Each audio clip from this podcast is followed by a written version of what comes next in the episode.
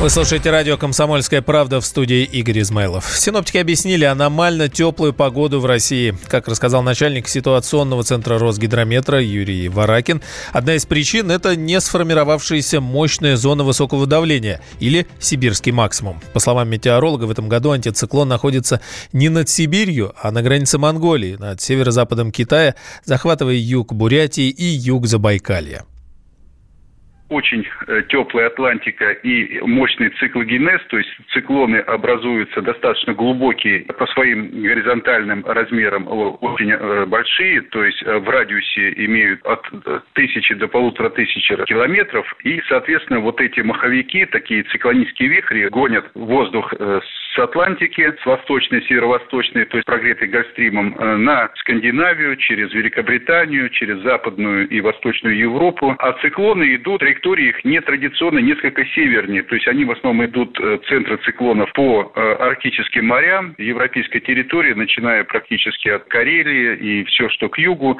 в теплом секторе вот этих циклонических вихрей. Вторая причина – это то, что у нас не сформировался блок э, в виде антициклона над азиатской территорией России, так называемый сибирский максимум. Он образовался, этот антициклон, но он находится существенно южнее по своим от обычных климатических параметров ну, теперь ясно.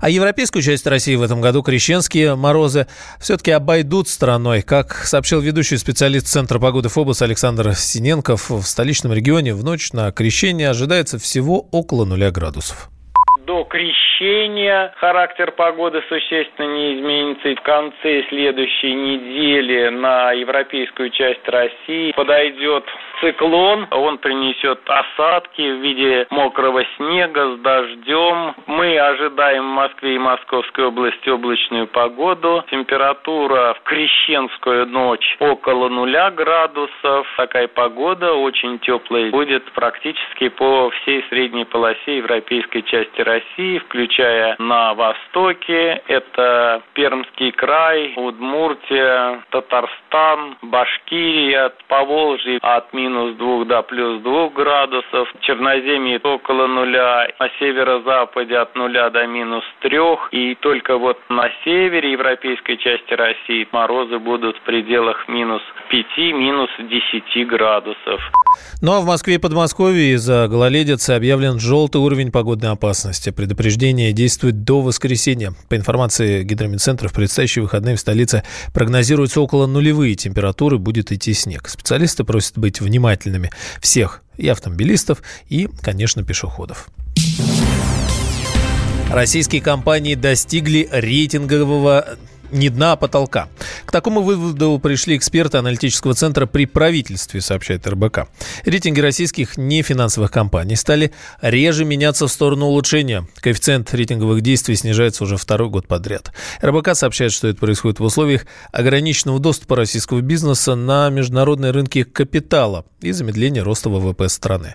Эксперт Российского института стратегических исследований Михаил Беляев рассказал, что высокий рейтинг позволяет компаниям выстраивать отношения отношения на международной арене вот выставляют эти самые рейтинги на основании экономических показателей. Как то внешний долг, темп экономического роста, инфляция, занятость. И главное, еще есть такой момент, прогноз на то, что вот эти позитивные тенденции продолжатся. В этой оценке ссылаются на то, что пересмотрено в сторону улучшения сейчас значительно реже происходит. И понятно, что когда в стране, допустим, она восстанавливалась после кризиса, то движение к улучшению, как то, к снижению инфляции, э, невысокому долгу э, внешнему, э, золотовалютным резервам, все-таки поддержанию, пусть незначительных, но все-таки темпов экономического роста, они на фоне не очень хорошего положения, э, вот эти позитивные сдвиги заметны более активно, и они э, побуждают эти рейтинговые агентства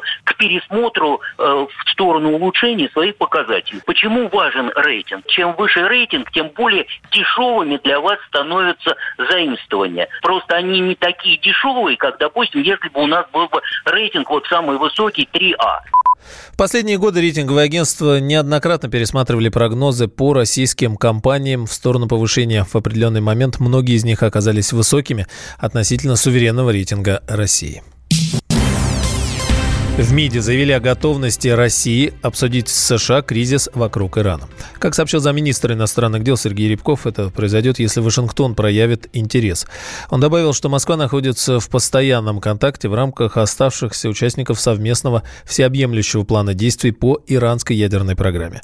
По словам Рябкова, американцам, цитата, «прекрасно известно о нашем подходе».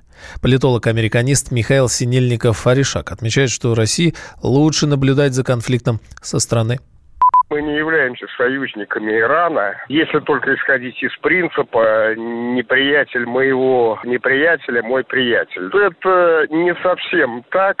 Здесь у России достаточно хорошая позиция.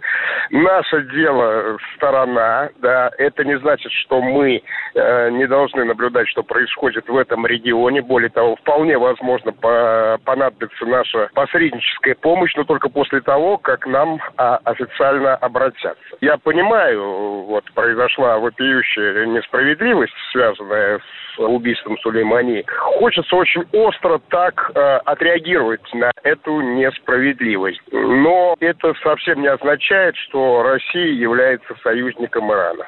Кризис между США и Ираном обострился после ликвидации в Ираке американскими силами иранского генерала Касема Сулеймани. Иран в ответ выпустил ракеты по американским базам в Ираке. По данным Вашингтона, никто из граждан США не пострадал. Президент США Дональд Трамп заявил, что Вашингтон будет использовать экономические санкции для давления на Иран. Ну а иранская сторона, в свою очередь, пообещала не наносить новых ударов, если американцы не сделают это первыми.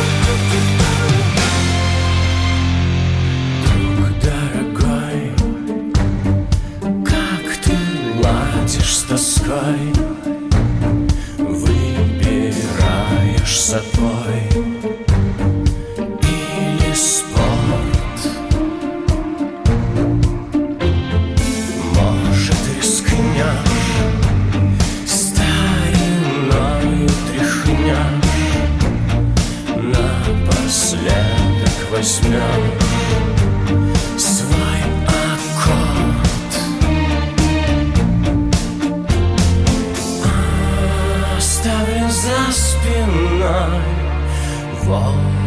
возраст Христа. А обратной стороной повернулась мечта. Лежит на струнах пыль, живеет под окном, разбитый телевизор. Ты складил все углы, и жизнь твоя сплошная.